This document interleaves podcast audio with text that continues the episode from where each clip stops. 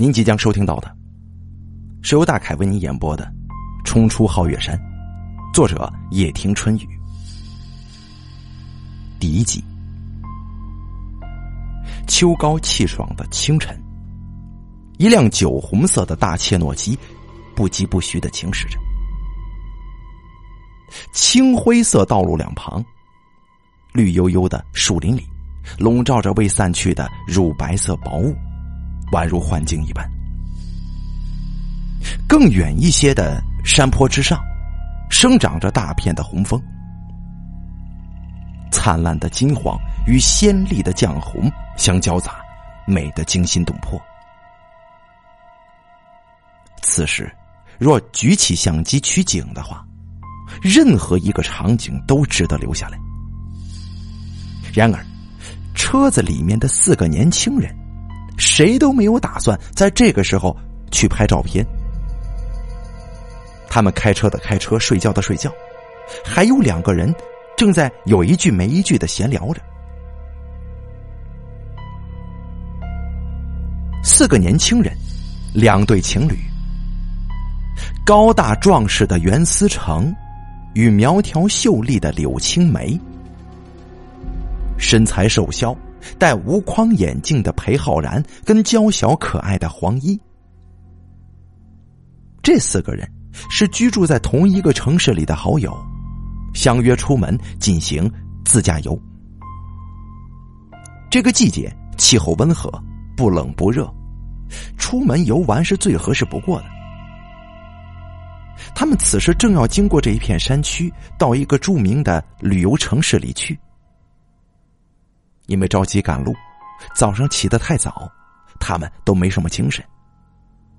直到进入山岭当中的中心地带，太阳升到天空正当中，他们方才一个个的振作起来了。进入到中心地带之后，公路两旁的山林越发茂密幽深。常绿乔木巍然耸立，枝叶繁茂，绿的生机勃勃。落叶乔木黄的黄，红的红，色泽迷人。落下来的一片片叶子在风里翩翩起舞，十分好看。路旁时不时的就能看到姹紫嫣红的野花，散发着阵阵的幽香气息。在这样的道路上驾车。这不能不说是一种享受啊！哎，前面是什么地方啊？又行驶了一小会儿之后，坐在副驾驶座上的黄一突然开口说：“这似乎是什么景点呢？”听了黄一的话，其他三个人也往前方看去，车子的速度慢了下来。最后，慢慢的停在了公路边上。几个人陆续走下车，来到路旁那两栋陈旧的高大铁门之前。抬头望过去，却见铁门上方的牌匾上有着“皓月山森林公园”几个斑驳模糊的大字。原来这里真的有个景点呢，但是为什么这么冷清呢？大约是因为地势太过偏僻的缘故吧，几个人如此猜测。要进去看看吗？柳青梅侧过头问另外三个人。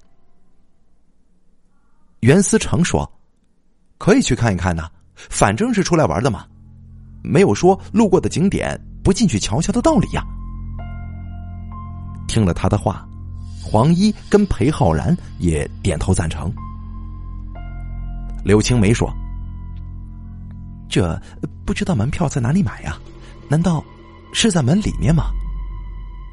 说着，他抬手推开了一扇铁门，几个人纷纷迈步朝门里面走了进去。果然呢，一走进大门，就见了右侧的售票处跟景点概览图。大门左侧伫立着一只猫头鹰模样的巨大木雕，上面爬满了青苔，很是古旧的样子。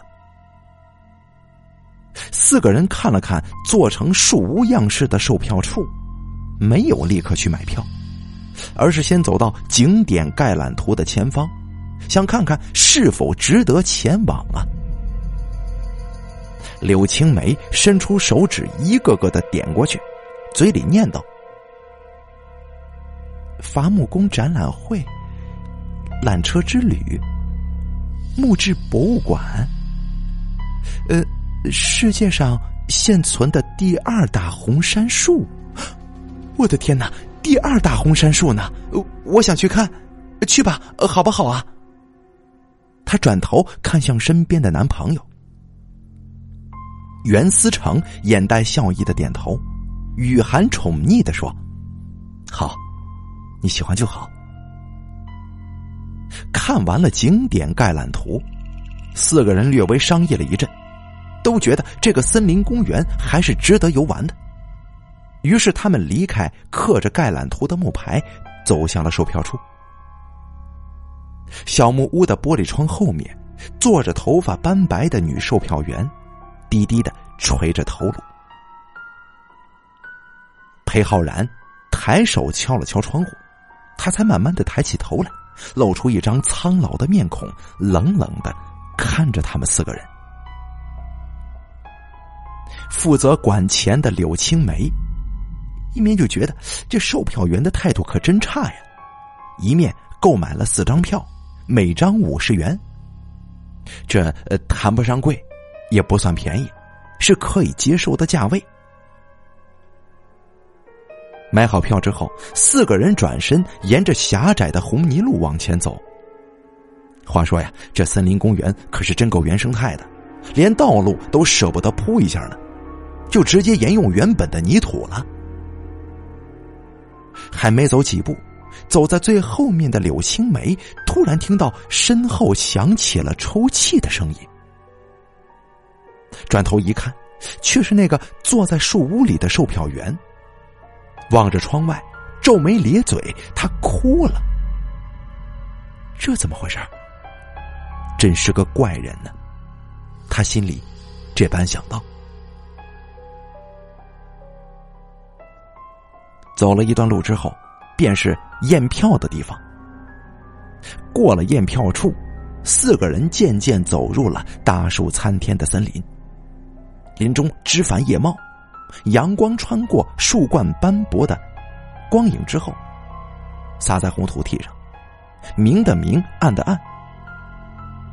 枝叶太过茂密，遮住了大半光亮，使人觉得有种阴森森的感觉，空气也是特别的凉。柳青梅伸手摸了摸胳膊，觉得有些冷了，他正准备从背包里面拿出外套来。突然，一阵抽泣的声音在树林里响起了，听上去像是个小女孩的声音。要不要过去看看呢？裴浩然出言问。袁思成说：“去看看吧，是不是小孩子迷路了？”说着，几个人循着哭声走到了一棵极为粗壮的大树前方。哭声正是从树后传来的。柳青梅的动作很快，第一个绕到树后，却见一个头发短短的小女孩正蹲在树下埋头哭泣呢。柳青梅蹲下身子，柔声问：“小姑娘，你怎么了？是不是跟家人走散了？”小女孩慢慢的抬起头来，露出一张泪痕斑斑的小花脸，抽泣着说：“爸爸妈妈被抓走了，被怪物抓走了。”听了这个小女孩的话，四个人面面相觑，不解其意。黄一开口问道。小妹妹，你是不是跟爸爸妈妈走散了？小女孩摇了摇头，不，不是，爸爸妈妈被抓走了，被怪物抓走了。这青天白日的，哪里来的什么怪物呀？这小孩是不是脑子有问题呀？话虽未出口，但几个人却都是忍不住这样想的。柳青梅和颜悦色的说：“小姑娘，我们带你到大门口的工作人员那儿，让他们帮你找爸爸妈妈，行吗？”听了这话，小女孩脸上露出惧怕的神情，连连摇头说：“不不，我不去。我看见他们跟怪物说话了，他们跟怪物是一伙的。我我不去。”说完，他突然站起身来，推开站在他身前的黄衣，往森林的深处跑。他身上斜挎着一个红色小布包。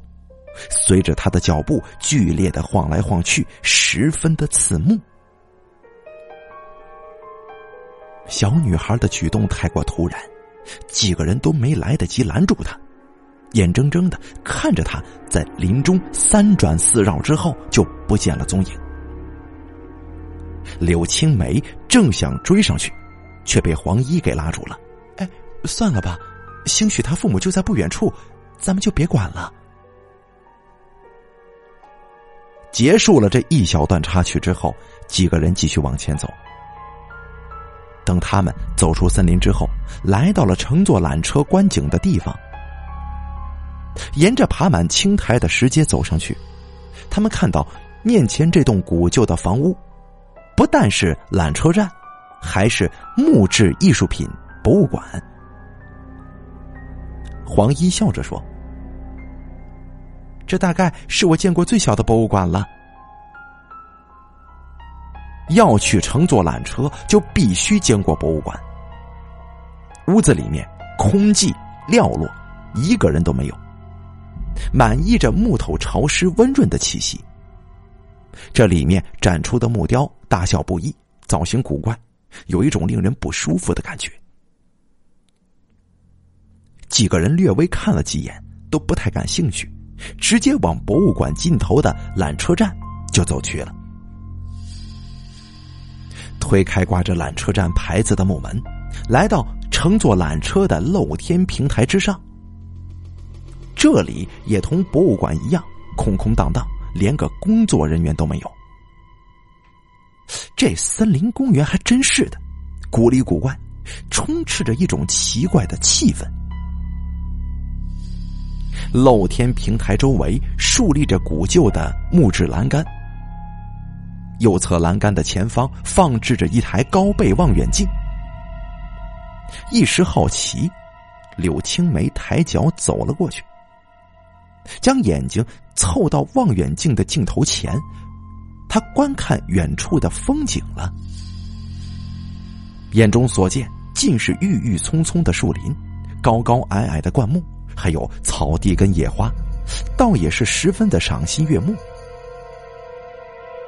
他正是饶有兴味的看着，突然，镜头里的树林当中窜过去了一只奇怪的人形动物，惊吓的他啊的大叫一声，将眼睛移开了。等他镇静下来，再凑上去看的时候，眼帘里。只剩下了深深浅浅的绿。听到柳青梅的叫声，其他三个人都走上前来问他怎么了。他犹豫了一下，开口说：“我，我刚才在望远镜里看到了一只人形怪物。”那个小女孩说的话，该不会是真的吧？怎么了？什么样的怪物呀？哎，是不是野人呢？平日里对奇闻异事最感兴趣的裴浩然，第一个开口问。被三双眼睛一眨不眨的盯着，柳青梅整理了一下思绪，方才说道：“我我也只是瞄了一眼，我没有看得很清楚，但是我可以肯定，不像是野人，甚至似乎不是有血有肉的动物。”啊？什么？难道？是会动的骷髅吗？袁思成吃惊的问。“啊，有点像，但是又不太像。”柳青梅为自己的语言表达能力感到着急了。“哎呀，它的颜色不是骷髅的那种灰白色，是褐色的，就像老树皮跟树根那样的颜色，身上也不像是骷髅那样光滑，是疙疙瘩瘩的。哎，呀，我也没怎么看清楚，大概就是这个样子了。总之啊，看起来很可怕就是了。第二集，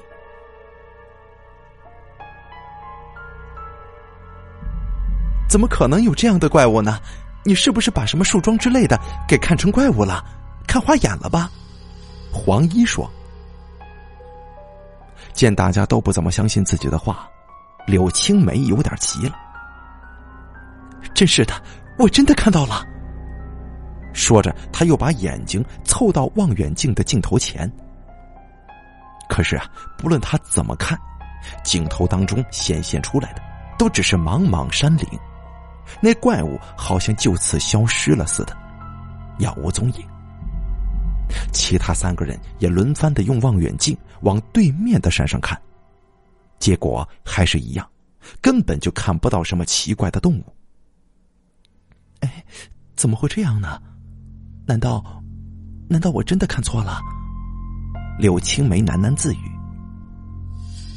就在这个时候，缆车站的工作人员。一个中年男人回到了露台之上，他问道：“要坐缆车吗？把门票拿过来，我看看。”黄衣三个人正想拿出门票来，却被柳青梅阻止了。他犹犹豫豫的说：“喂，我我看，咱们呢还是不要继续留在这儿了吧？万一万一碰到那只怪物该怎么办呢？”黄衣笑着说：“青梅啊。” 你这也太多心了吧？哪有什么怪物呀？我看根本就是你眼花了。咱们花钱买了门票，不玩个够本，怎么可能就此离开呢？黄一的意思是仍然要接着玩下去。她的男朋友裴浩然自然会赞同她的意见。袁思成则是转过头来看着柳青梅说道：“青梅啊，我们只是稍微玩一会儿。”大概看一看，然后咱们就离开。呃，你觉得呢？柳青梅无奈的点点头说：“那好吧，记得不能玩太久啊。我总觉得这个地方奇奇怪怪的。”几个人商量完毕，纷纷掏出门票递给缆车站的工作人员。他验完票，走进控制室，拉下操纵杆。一辆缆车晃晃悠悠的滑到他们前方。这辆车看起来很旧了，浅红色的外壳上满是划痕，漆也有多处脱落，一副不怎么安全可靠的样子。临上车之前，裴浩然开玩笑的说：“这缆车这么旧了，没准啊，开到半途就掉下去呢。”话还没说完，他就被黄衣的粉拳打的不敢再说下去了。这个时候，大家都没料到，裴浩然的话在几分钟之后就应验了。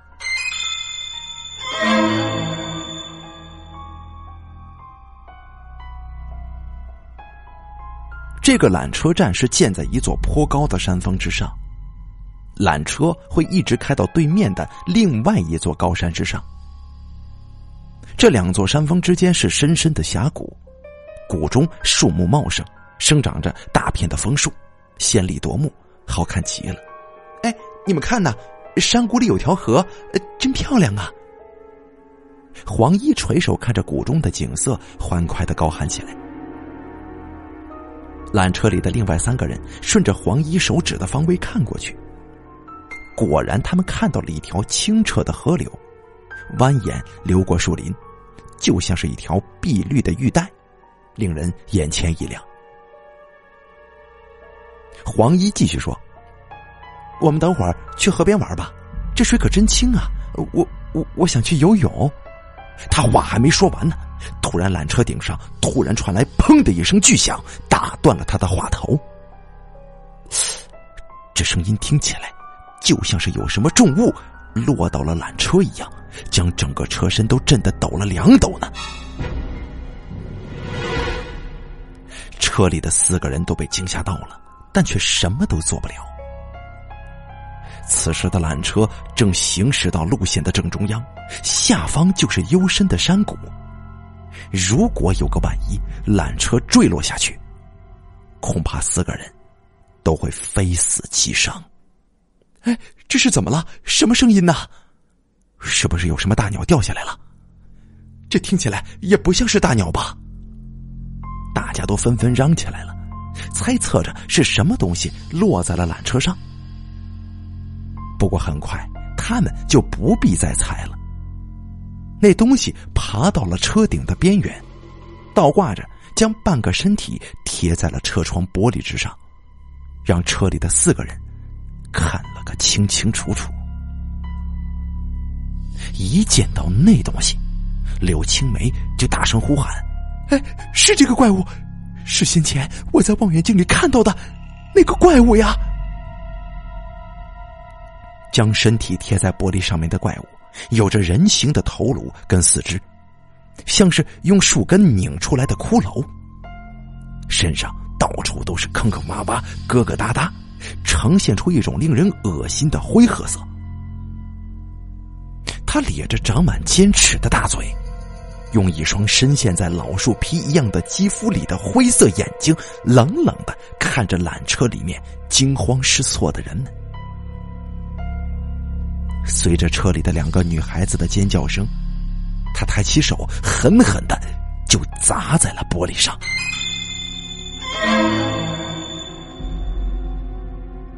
一下，两下，砰砰几声之后，玻璃碎裂开来。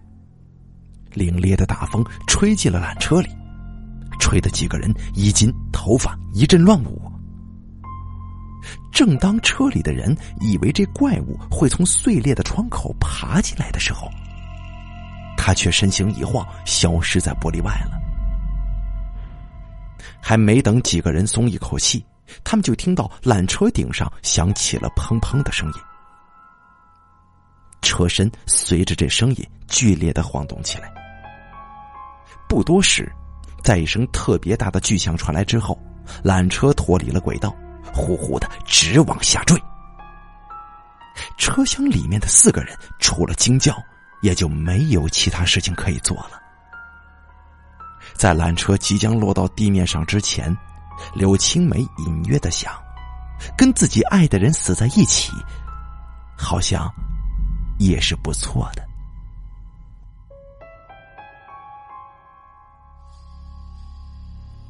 出乎意料之外。柳青梅没有死，其他三个人也没有，只是或轻或重的受了伤。他们很走运，缆车没有直接摔在地面上，而是掉落在了河流之中。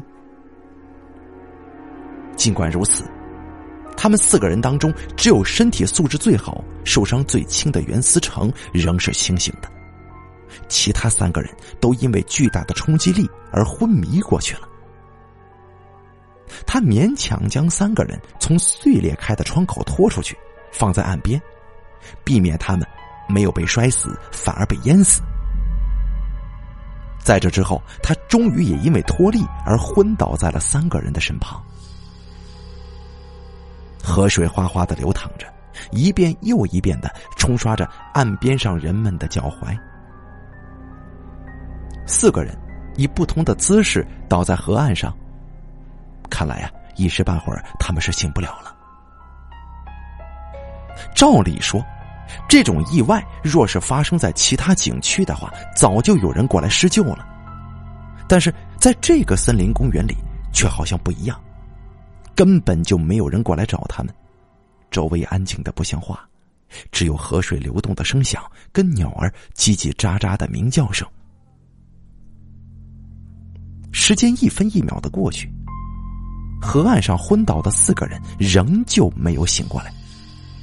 突然，距离河岸不远处的灌木丛一阵剧烈摇晃，从中走出来一个浑身灰褐色的骷髅怪物。他竟然追到这儿来了，转动着灰绿色的眼珠，骷髅怪走向昏迷不醒的四个人。在他距离四个人只有几步之遥的时候。躺在中间的柳青梅，他脖子上挂着的一个吊坠突然闪烁起来，散发出金色的光晕。这金色的光晕似乎令骷髅怪十分忌讳。正是他，让他停下了脚步，两眼死死的盯着柳青梅，不敢再上前。这光晕与骷髅怪对峙了一阵子，最后还是怪物败下阵来。他慢慢的往后退，然后转身走进了树林，消失在了绿色的树海当中。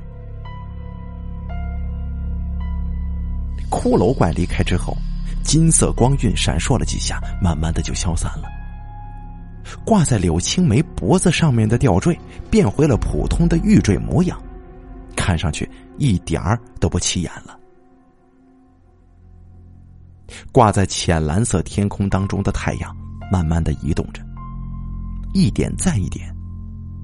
终于，他已然偏西的时候，倒在河岸上的其中一个人缓缓的睁开了眼睛，却是无意间救了他们四个人的柳青梅。他双眼无神的望着天空，过了好一阵子之后，才逐渐的恢复了意识。他只觉得自己浑身都在疼，脑袋也晕乎的厉害。他挣扎着，慢慢的坐起身来，往左右看了看，又看向前方河流当中损毁的几乎看不出本来模样的缆车，想起了自己昏迷之前发生的所有事情。出来旅个游，竟然遇到了这种事儿，要不要这么倒霉呀？他在心中哀叹着。继柳青梅醒来之后，其他三个人接二连三的都苏醒了。经历了这一场灾劫，四个人都负伤在身。其中伤得最轻的袁思成，只是手臂被玻璃划开了一道并不算深的口子。柳青梅则是被玻璃划伤多处，最深的一道还是在肩膀上。血乎乎的，看起来很是吓人。另外两个人就没这么好运了。黄一摔断了一条腿，没法站起来走路。她的男朋友裴浩然受了不轻的内伤，吐了好多血，另外还折断了一条手臂。四个伤员，你看看我，我看看你，欲哭无泪。还是伤最轻的袁思成动手，从缆车里找出他们的背包，一个接着一个拖到岸上来。裴浩然的背包里有急救箱，第一件事自然是处理伤口，然后便是找出手机来求救。四只手机摔坏了一只，被水泡坏了一只，还有两只是完好的。但是等他们按亮手机屏幕之后，坏了，大失所望。因为一个信号都没有啊，根本就无法打电话求救。面对这样严峻的情况，两个女孩子忍不住小声的哭泣起来，两个男人也是表情深重。一直待在河岸上，这不是个办法呀。眼见天就快黑了。还没有人过来找他们，那么他们就得自己去寻一个栖身的地方，将四个背包里用得着的东西收拾出来，归置成两个背包，由裴浩然跟柳青梅一个人背负起一个，然后袁思成背起黄衣，四个人开始沿着河流往下走，希望能够遇上人，或者说找到栖身之地。人人身上都带着伤，心情低落，谁都提不起精神开口说话，只是默默的往前走。太阳即将西沉，此时正闪耀着它最后的光辉，暖暖的金红色余晖洒在河流之上，让半条河都变成了红色。有归鸟从他们头顶飞过，嘎嘎叫了两声，最后没入了。幽暗的山林当中，第三集。虽然个个身上都带着伤，但他们还是尽力的朝前走着，只是难免心中奇惶。照理来说，缆车出了事故，景区该组织人过来营救出事之人。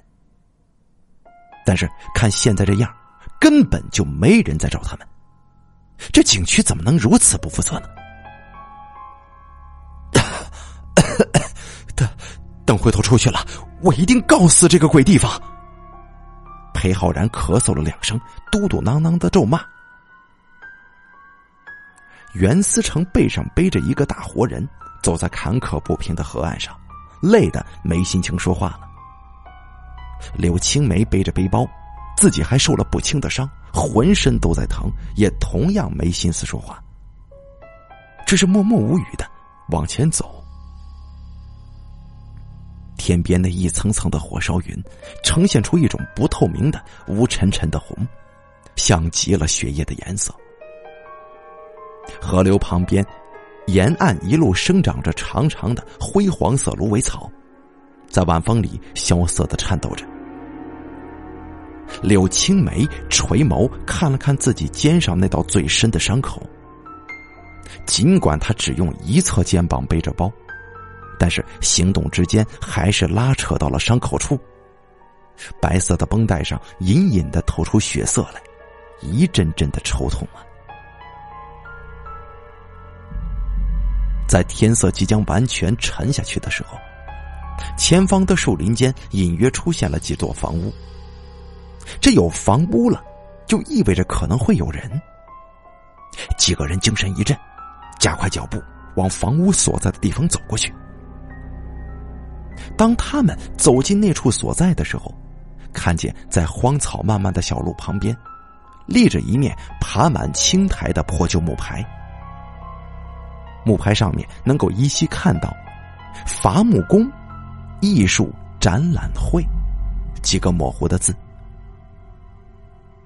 路过木牌，再往前走一段路，几座破败的小木屋赫然在目。那种荒凉的景象看起来不像是会有人在的。几个人顿时大失所望。但是不论如何，晚上总算是有个落脚的地方了。不必露宿荒野。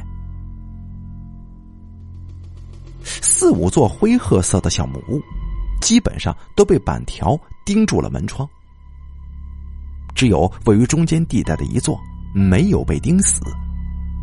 小木门上挂着一把生了锈的铁锁。将背上的黄衣放下来，袁思成找了块趁手的石头，咣咣两三下就砸开了门锁。推门进屋，里面窄小的可怜。靠墙的位置放着一张窄窄的木床，另一侧有张歪腿的木桌子，两把旧椅子，另外还有一个乌漆抹黑的煤炭炉子，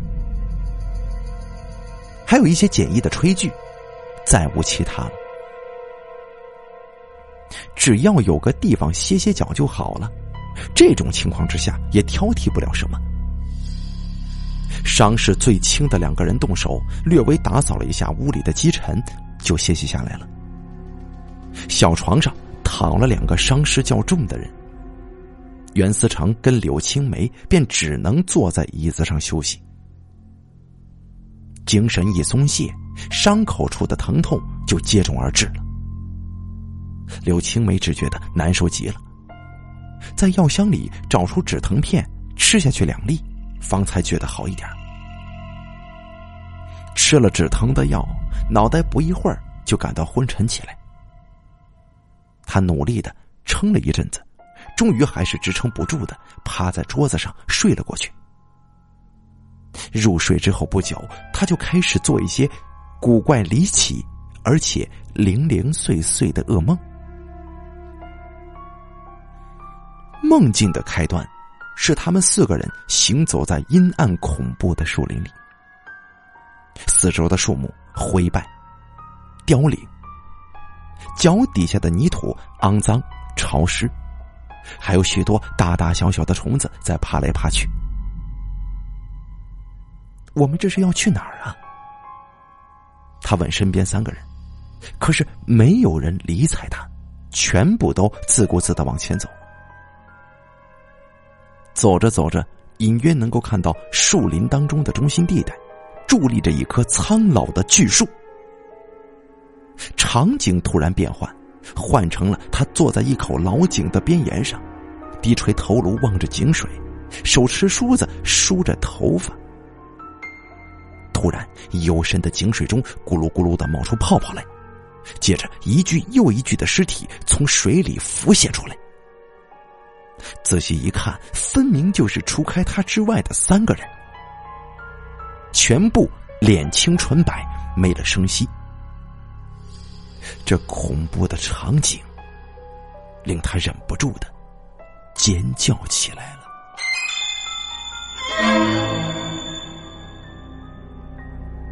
青梅，青梅，醒醒！你快醒醒啊！一阵摇晃摇醒了柳青梅。她满头大汗，睁开眼，看见了袁思成满是担忧的脸。怎么了？你是不是做噩梦了？柳青梅定了定神，回答道：“啊，是啊，做了很可怕的梦。”桌上立着一盏油灯。散发着微弱的淡黄色光芒，一看就知道是从小屋里找出来的物件。暗淡的光映照着陈旧的桌椅和木床，床上的两个人闭着眼睡得很熟。袁思成一边取水倒给柳青梅喝，一边说：“喂，你说袭击咱们的那个怪物到底是个什么东西啊？”柳青梅端着水，眼神愣了愣，依然沉浸在先前做的噩梦里，没有听到袁思成的话。等到他又接连呼唤了他好几声，他才将眼光移到他的身上。啊，你说那个怪物吗？袁思成点了点头。对呀，看起来有点像骷髅，但是有很多地方跟骷髅又不一样。也不知道他为什么袭击咱们呢？哎呀，真是倒霉呀！说着，他突然一凛：“咱们太大意了，竟然从醒来到现在毫无防范。要是那个怪物又来了，该怎么办呢？”他连忙站起身来，检查门窗是否锁好，然后又在屋子里寻找起来，想要找一些防身的东西。这找来找去的。他在角落里的一堆杂物当中，翻出了一把斧子。虽然生了锈，但依然是个防身的好物件。拿着斧子，坐回到椅子上，他开始擦拭起斧头上面的灰尘跟锈迹来。翻捡东西的声响惊醒了两个伤员，他们相继起身，看见袁思成的举动。就询问他在做些什么。听到他说起害怕怪物来，他们也非常担心，同样觉得应该有所防范。裴浩然也走到那堆杂物前，找出了一根铁棍，聊胜于无。见到两个男人的行动，柳青梅想了想，也起身在屋子里寻找可以防身的武器。找了好一会儿，没见到合适的。正苦恼的时候，他突然瞥见床底下放着一个褐色的木箱子，弯腰托起木箱来，打开盖子一看，里面只有一堆零散的小物件，没有可以当做武器的东西。他叹了口气，随手拨了拨箱子里的物件，十分的失望。哎，这这些东西是？一旁的袁思成看了过来，神情变得凝重。柳青梅借着油灯昏黄的光芒，仔细查看那些物件，却是许多钱包、车钥匙，还有手机。拨开这些东西，底层还压着好些新旧程度不一的车牌呢。这些东西在这儿，那么他们的主人呢？柳青梅随手捡起一个看起来很旧的钱包，打开一看，里面有驾驶证跟身份证，是属于一个叫做丁晴的女人的。不知道为什么，照片上的面孔让他觉得很熟悉，好像啊在哪儿见过似的。他努力的回忆着，脑海里逐渐浮现出一张哭泣的脸。啊！那个售票员，身份证上这个叫丁晴的相貌，与公园门口的售票员相似极了。不同的是，证件照里的丁晴有张年轻的脸孔，而那个售票员却有张苍老的脸。但是从五官的轮廓来看，的确是同一个人呢。公园售票员的证件为什么会在这里？其他的物件呢？又属于哪些人呢？还有那些被取下来的车牌又是怎么回事？看着面前的这堆东西，无端端的，柳青梅感到浑身发冷。这些东西的主人是不是已经全部死去了？死在这儿了？这个森林公园里了。蓦然转头看向身边的人，他说：“我们，我们不能继续留在这儿了。这个森林公园很危险。你们看这些东西。”两个男人也是神色严峻，但是却不赞成现在就走。裴浩然说：“夜晚的森林太危险了，如果那个怪物趁黑偷袭咱们，该怎么办呢？”啊！我看呐，最好还是先在屋子里待一夜，天一亮咱们就走。听他这样说，袁思成也点头赞成。柳青梅想了想，觉得他说的实在是有理的，便也同意了。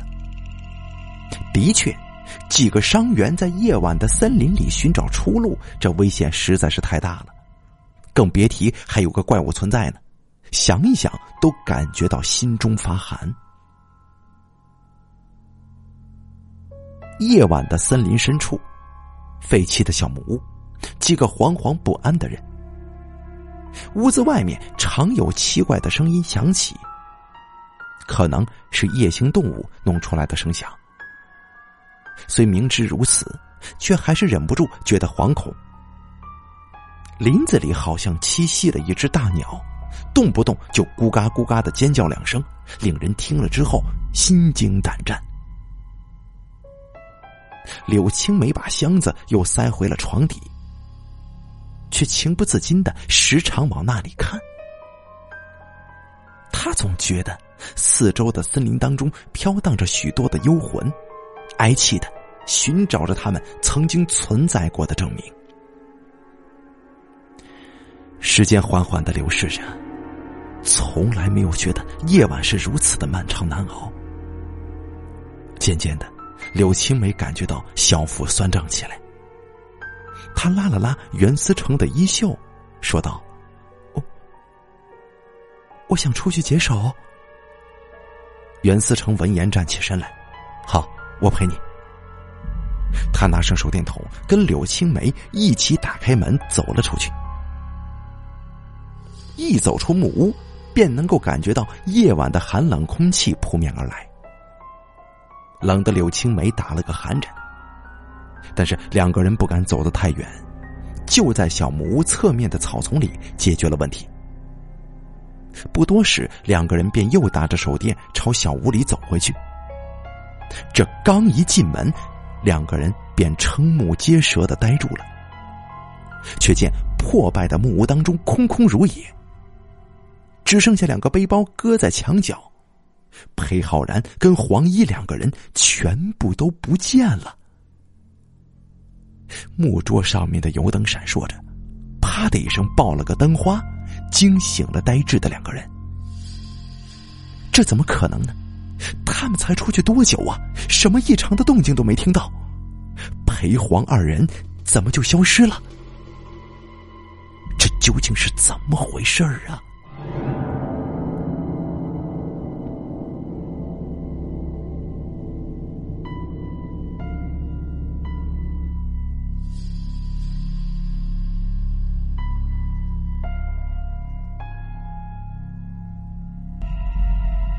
第四集，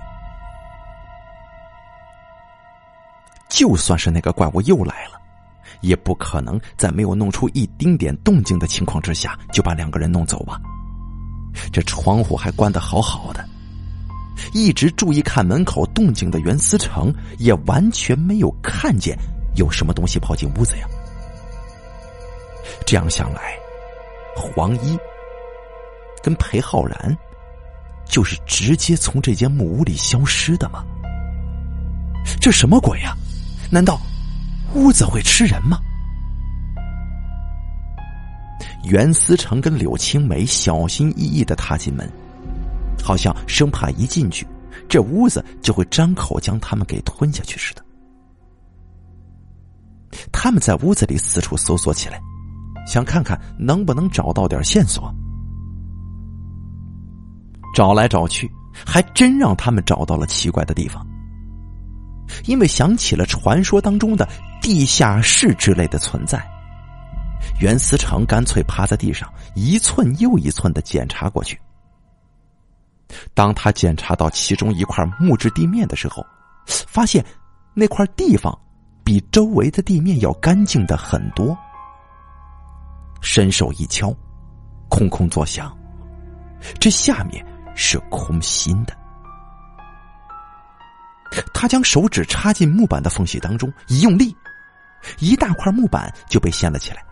露出下方的一个黑黢黢的地洞，这地洞里有幽凉的风吹出来，吹的人身上冷飕飕的。两个人看着面前这个不知道有多深的地洞，终于明白了黄培二人为何会在屋子里失踪。感情这是被直接从地洞里给拖走了呀。地洞下方悬挂着一部绳梯，晃晃悠悠的，不知道通向哪里。哎，你说，是不是那只怪物干的？柳青梅开口问。虽然这样问，但是他心里其实已经有答案了。袁思成眉头紧皱，恐怕就是那个怪物干的呀。说着，他就拿起斧头，作势要下去。我去底下看一看。话还没说完呢，他就被一旁的柳青梅给死死的拽住了。他着急的说：“哎，你这是做什么？底下是什么情况？咱们根本就不清楚。你就这样贸然的下去，不是送死吗？那你说怎么办呢？”袁思成停止了动作，自然是等到天亮了再去寻找救援的人呢。就咱们俩能起到什么作用啊？别到时候人没救到，反倒把自己给赔进去了。刚才袁思成也是一时冲动，现在被柳青梅这么一说，他也不打算下去冒这个险了。两个人也不敢再继续留在屋子里，就手握武器坐在了屋檐下。疲倦跟恐惧紧紧的包围着他们。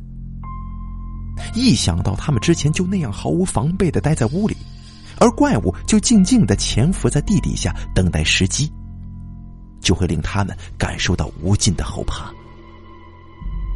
他们能够顺利的出去找到救援吗？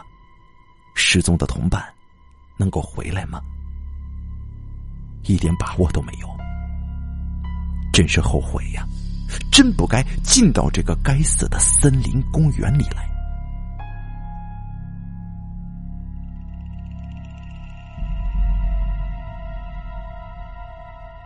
东方的天空逐渐显露出鱼肚白。漫长的夜晚终于过去了，森林里早起的鸟儿开始叽叽喳喳的鸣叫起来，偶尔还能够看到松鼠在树枝上跳来跳去。天刚微微亮，等待了一夜的袁思成跟柳青梅就心急火燎的出发上路了。一路上穿林过夜。衣服跟头发都被露水给打湿了，青青野草在他们脚底下弯下腰，之后又倔强的站了起来，坚强极了。走着走着，他们终于来到了山脚下。从这里爬上去，应该就能到达那个缆车站。再从缆车站出去，朝前走，就可以出公园了。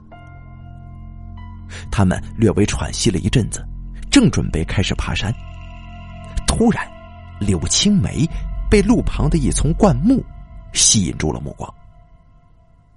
那绿油油的矮小灌木丛上，有着一团鲜丽的红色，却似乎并不是花朵。他走过去，将那东西给拾了起来，发现那是一个孩子用的绣着卡通动物的布包。这个包他好像曾经见到过。哎，对了，这不是昨日他们遇见的那个哭泣的小女孩她的包吗？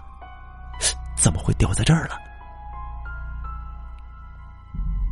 看着手上的红色布包，柳青梅低落的心情愈发沉重。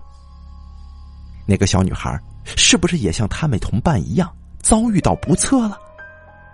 若是他们当时能够因为小女孩的话而警醒的话，带着她一起离开，那么谁都不会遇上这种不幸的事儿。可惜呀，现在悔之晚矣。收起布包，两个人继续前行。山路崎岖难行，他们走得很是艰辛，更不用说柳青梅此时身上还带着伤呢。此时他们行走的速度很慢。来到山顶的时候，已经将近午时了。一爬上山顶，他们就看到了来的时候那个缆车站。可是那车站与昨天看起来大不相同。屋顶塌陷了半边门窗倾斜，青苔遍布，看上去这分明就是已经废弃了呀。不对吧？只不过是一夜之间，怎么就会变成这个模样呢？现在的这个缆车站根本就已经是废弃多年不用的样子呀！莫非他们是产生幻觉了吗？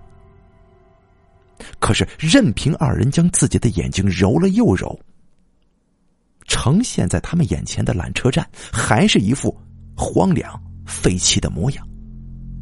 这是真的。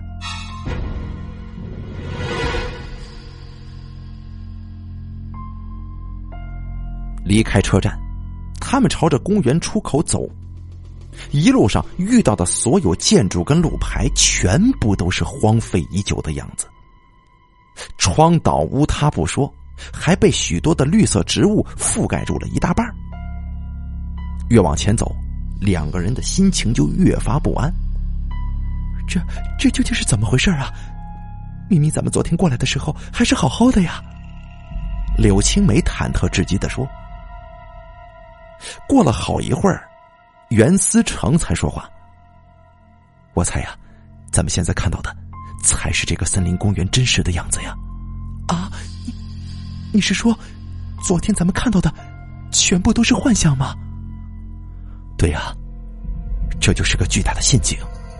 像我们这样被陷阱吸引进来的人，应该就是猎物了。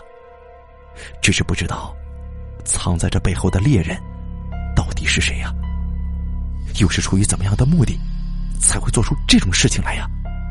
啊，那咱们还能离开这里吗？袁思成的眼中也藏着惊恐跟茫然。哎呀，就算是能离开，恐怕也不是一件容易的事儿啊！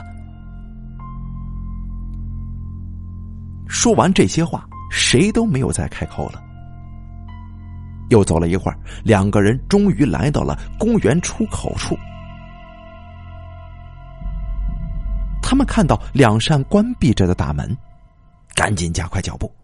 走到门口的时候，他们发现大门并没有被锁住。看到这个情形，两个人都忍不住松了一口气。他们几乎是同时伸出手，一人拉住了一边的门把手，用力一拉。却听吱呀一声带色的声响传来，大门竟然被顺利的打开了。大门一开，他们就看到了停在路边不远处的红色汽车。中午绚丽的金色阳光洒落在车顶，反射出夺目的光辉。那真是无比美丽的景象啊！深吸一口气，两个人双双抬脚朝着大门之外走。然而，当他们的脚刚挨到上门外的地面，眼前就陡然一花，脑袋也出现了一瞬间的晕眩。等着晕眩感停止之后，再定睛一瞧，他们仍然是身处在公园当中，这大门还是伫立在前方。这，这究竟是怎么回事？怎么出不去呢？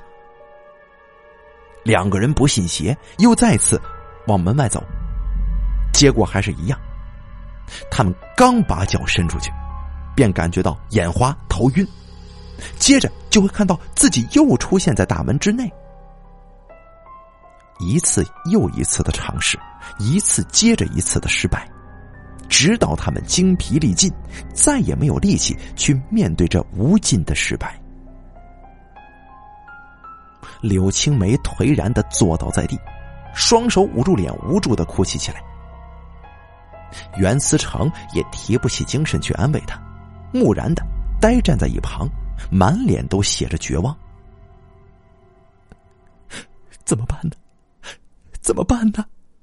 出不去了，只能在这里等死吗？柳青梅哽咽着喃喃自语，她从来没有觉得像今天这样。茫然无措过，袁思成低眸看着手中的手机，却是一格信号都没有，默然无语，实在也不知该说些什么好。难道要说那些空洞的安慰话语吗？连他自己都不信呢。幽静废弃的公园当中，绝望的低气声断断续续的响着。混合着远处林中的鸟鸣，路边草丛里偶尔响起的虫声，听起来倍感凄凉。但是渐渐的，这哭声似乎又多了一个，是从清他的售票厅后方传来的。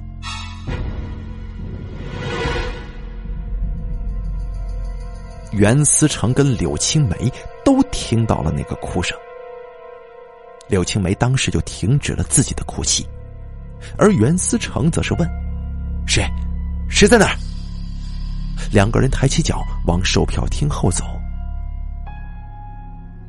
两个人来到了爬满了忧虑的爬山虎的木屋后方，看到了一个老妇人的背影，正蹲在地上哭呢。这个人似乎是昨天他们见过的那个售票员呢。这可是他们今天见到的公园里的第一个人。袁思成竟然忍不住，立即走上前，一把将售票员拉了起来，厉声问道：“这个公园究竟怎么回事？你，你快放我们出去，把我们放出去！”老妇人转过身子，满脸诧异的看着他们：“你、你们、你们两个人，竟然还活着，没有被抓住吗？这次……”他的力量衰退的这么厉害了吗？什么？这莫名其妙的话语听得袁思成跟柳青梅面面相觑。什么意思？他？他是谁？袁思成紧紧的抓住老妇人的手腕，大声的喝问道：“你们在搞什么鬼呢？他又是谁？是你的同伙吗？”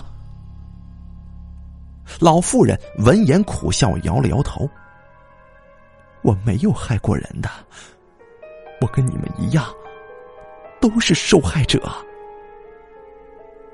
柳青梅想起昨夜她在小木屋床底下发现的那个箱子，里面装着许多的证件、车钥匙跟手机，其中就有这个老妇人极其相似的，名叫丁晴的。女人的证件。思及此处，他扯了扯袁思成的衣襟，示意他放开对方，好好说话。第五集，等袁思成放开了老妇人，柳青梅开口问道：“请问，你叫什么名字？你是不是叫做丁晴啊？”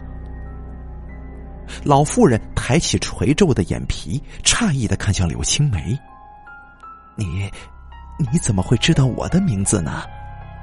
啊，昨天我们在山谷里的一栋废弃的木屋里，发现了一个装有许多证件的木箱子，其中有个名字叫做丁晴的女人的证件。这照片很像你啊！呃，这这一切究竟是怎么回事？请你告诉我们，可以吗？丁晴抬起手，用手背擦去了眼角的浊泪，开口说：“你们，你们竟然看到了我年轻时候的照片。原来我在这个鬼地方竟然生活了这么长时间呢。现在想想，仿佛还是昨天发生的事情啊。那一年，我跟我的新婚丈夫度蜜月。”到各地去旅行，走了好些地方之后，来到这儿，都怪我不好啊！看到这个森林公园以后，坚持要进来。本来，本来他是不愿意进来的。如果我当时不那么任性，我也就不会悔恨终生了。进入这个公园大门之后，发生的种种事情，你们也都经历过了。我也不想再去回忆了。总之，他被夺走了性命，而我却活了下来，成为了公园里面的售票员，一直到现在呀。听到这里，袁思成皱眉说：“你这不是助纣为虐吗？你自己也知道失去至亲的滋味吧？你怎么忍心这种事情再发生在其他人身上呢？”我不想这样的。只是我身不由己呀，在他的控制之下，我根本就没有办法反抗，我只能迷迷糊糊的遵从他的意志。既然这样，你现在怎么又能开口告诉我们这些事情了呢？还有，你口中的他是谁呀？是那个骷髅怪吗？柳青梅问。那个骷髅。不是这里的主宰者，他只是被操纵着去做各种事情。我口中的他，是控制着这个森林公园的主人，这一切的罪恶源头。幸运的是，每隔几个月，他的力量就会削弱几天。在这几天里，我会恢复自己的意识，但是我还是无法逃离出去呀。丁晴哑着嗓子缓缓的说：“袁思成闻言有些焦躁，这说来说去的，你所说的他究竟是谁呀？妖魔、鬼怪吗？他的本体是一棵树，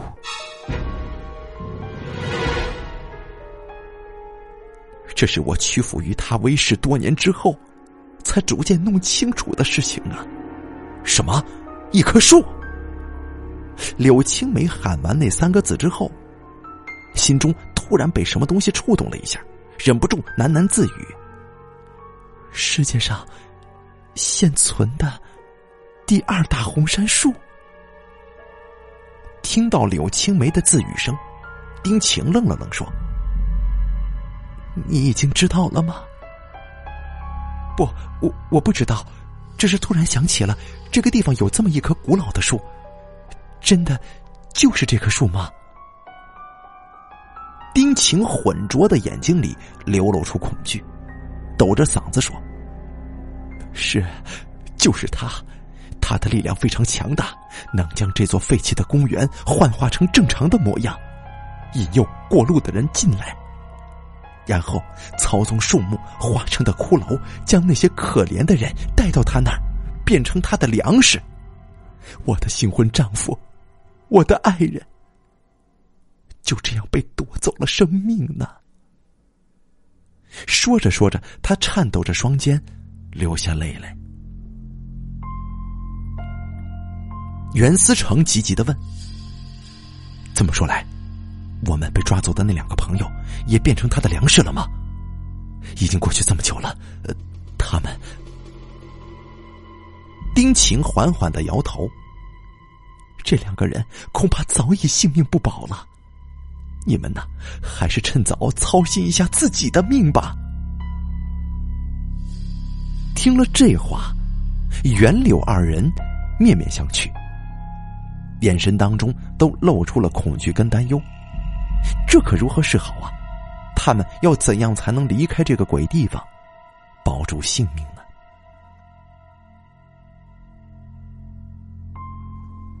怎么想也觉得，顺利离开是一件遥不可及的事情。袁思成烦躁不安的踱来踱去，手掌将头发揉得乱七八糟，就像他现在的心情一样。此时他距离柳青梅有一段距离了。不再像之前一样，两个人紧挨在一起。当他踱步走到路旁树林边的时候，幽绿的树木突然一阵晃动，从中窜出一道黑影，动作迅捷的拖住他，往森林深处隐去了。事情发生在电光火石之间，不过一两秒，活生生的这么一个人。消失无踪了。柳青梅傻眼了，一时间竟然没反应过来发生了什么。正当他从呆愣当中清醒过来之后，急忙往林中跑，他大声的呼喊着袁思成的名字。可是哪里还有他的影子呀？周围尽是一些郁郁葱葱的林木，散发着冷冽的寒香。在树林里跌跌撞撞的寻找了好半天，带着一手一脸被树枝跟荆棘划出的痕迹，柳青梅扑到丁晴的面前：“我求求你了，你告诉我怎么找到他，我要去找他，我一定要找他。”丁晴神情复杂的看着满面泪痕的柳青梅：“你去，这不是送死吗？”我管不了那么多了，总之，我请你告诉我，我怎么样才能找到他？我求求你了！苍老憔悴的老妇人看着站在面前、眼神坚毅的女子，恍惚间想起了曾经的自己，那个曾经同样痛不欲生的年轻的自己。好，如果你已经下定决心的话，那我也就帮你一次好了。抬手擦了擦脸上的眼泪，柳青梅努力止住哭泣。啊，谢谢你。我们从地道过去。丁晴这样对柳青梅说：“是山谷里面废弃木屋那儿的地道吗？”柳青梅问。“不，不是。从那里过去的话，一定立刻就会被老树察觉的。我们得从另外一条不常用的地道过去。”这几天他的力量比平时削弱了大半，轻易不会发现我们的。丁晴带着柳青梅，来到了一栋爬满了藤蔓植物的屋子前。门口歪斜倒下的招牌上，依稀有着“纪念品商店”几个暗红色的漆字。推开积满灰尘、蛛网的大门。两个人走进了光线昏暗的室内，揭开地板上脏的看不出本来颜色的厚重地毯，移开地毯之下的一块木板，地道入口便显露在二人面前了。一阵幽凉的空气从漆黑的洞口就泄了出来。拧开手电筒，丁晴跟柳青梅一前一后的走下地道。手电淡白色的光晕当中，映出地道里灰白色的石头墙壁。潮湿的地面，里面非常的寒冷，是一种阴沉沉的、直透骨髓的冷。走着走着，空气里渐渐的多出了一种难闻的异味似乎是一种血肉腐朽之后散发出来的味道。再走出一段距离之后，味道越发浓烈，令人想吐。途经一条岔路，柳青梅发觉异味正是从岔路口传出来的。从这条岔路进去，是抛尸的地点，累积了不知多少被老树妖吸尽血肉的尸骨呢。听了丁晴的话，柳青梅禁不住打了个寒颤，只觉得四周无比的阴森，似乎聚集了无数的冤魂，冷冷的看着自己。还要走多久啊？快了，你做好心理准备了吗？什么？心理准备？对呀，赴死的准备。我不怕。行，那就好。两个人又继续朝前走了好一阵子之后，前方再无路可走了。他们面对的是泥土跟树根。丁晴吃力的扒开土壁上方的一团草木根茎。露出了一个只能容人躬身爬进去的小小洞口，说道：“走这里。”泥土洞窟里狭窄湿润，还有好些形貌各异的虫子爬来爬去，十分的难忍。强压着恐惧跟恶心，柳青梅跟随着丁晴慢慢的往前爬。十多分钟之后。带着一头一身的泥土，他们爬出了洞窟。土洞之外，依然处于地底，是一个颇为广阔的空间。头顶之上，四周的洞壁都是纠结着粗粗细细的树根。在他们前方不远处，有一大团长满树瘤的长长树根，一直延伸向地面。然而，等柳青梅看得仔细了，才发现，这些像是树瘤的东西，根本就是一具具人类的尸身。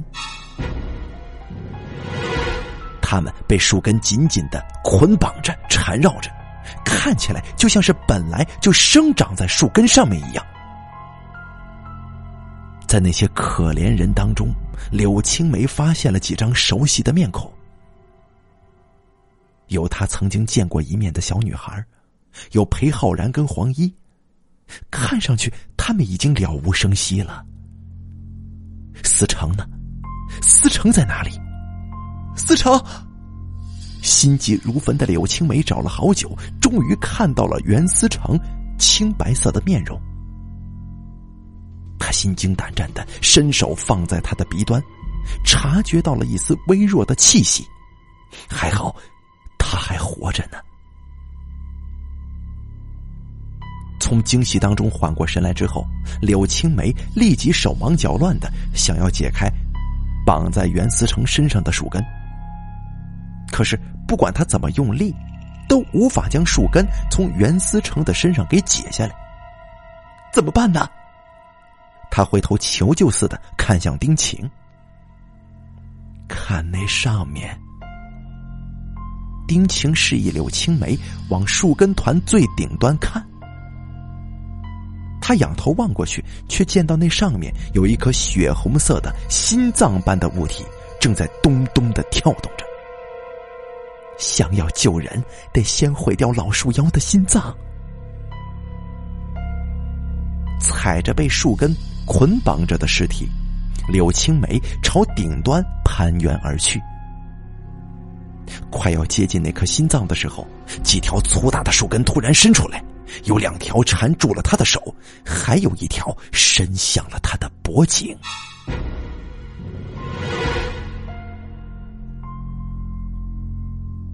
发生的这些事情令他瞬间眼前一黑，差点栽倒下来。怎么办呢？我要死在这儿了吗？他模糊的想。就在柳青梅快要窒息的时候，她脖子上戴着的玉坠突然发出了金色的光晕，缠在她身上的树根顿时就松开了，退缩离去。新鲜的空气涌入鼻腔，他大口大口的喘着气，继续向上爬。终于，他可以碰到那颗心脏了，伸出手想要将其捏碎。但是心脏却坚韧无比，难以毁灭。焦急当中，他灵光一闪，伸手狠狠的扯下脖子上的玉坠，用力的插向那颗血红的腰心。刹那间，血光飞溅，一阵充满痛楚的怒吼响了起来。树根纷纷飞舞而起，狂乱的挣扎着。被树根绑缚着的尸体一具又一具的掉落下来。柳青梅也随之跌落在地，恰好落在了袁思成的身旁。青梅。袁思成睁开了眼睛，看向青梅。这个时候，洞窟当中响起了丁晴的大喊：“快走啊！树妖还没死呢，快走啊！”闻言，柳青梅赶紧扶起袁思成，朝着出口跑。就在他们刚刚跑到出口的时候，一条长长的根须呼啸着飞了过来，眼看已是避无可避。就在这万分紧急的时刻，丁晴飞身上前挡住了树根，却听“噗”的一声轻响，树根像刀子一样插入了他的胸膛。他看着柳青梅：“快走！”轻轻的喃语。顾不得擦去脸上的泪水，柳青梅引领着袁思成爬入了洞口。顺着来时的路途，他们用尽全力朝前方行去。终于，他们离开地下世界，来到了地面之上。柳青梅扶着袁思成往公园大门跑，这回他们没有回到原地，他们跑出了皓月山森林公园，跑出了。这个魔鬼的领域，两个劫后余生的人带着一身的创伤，往自由世界行去了。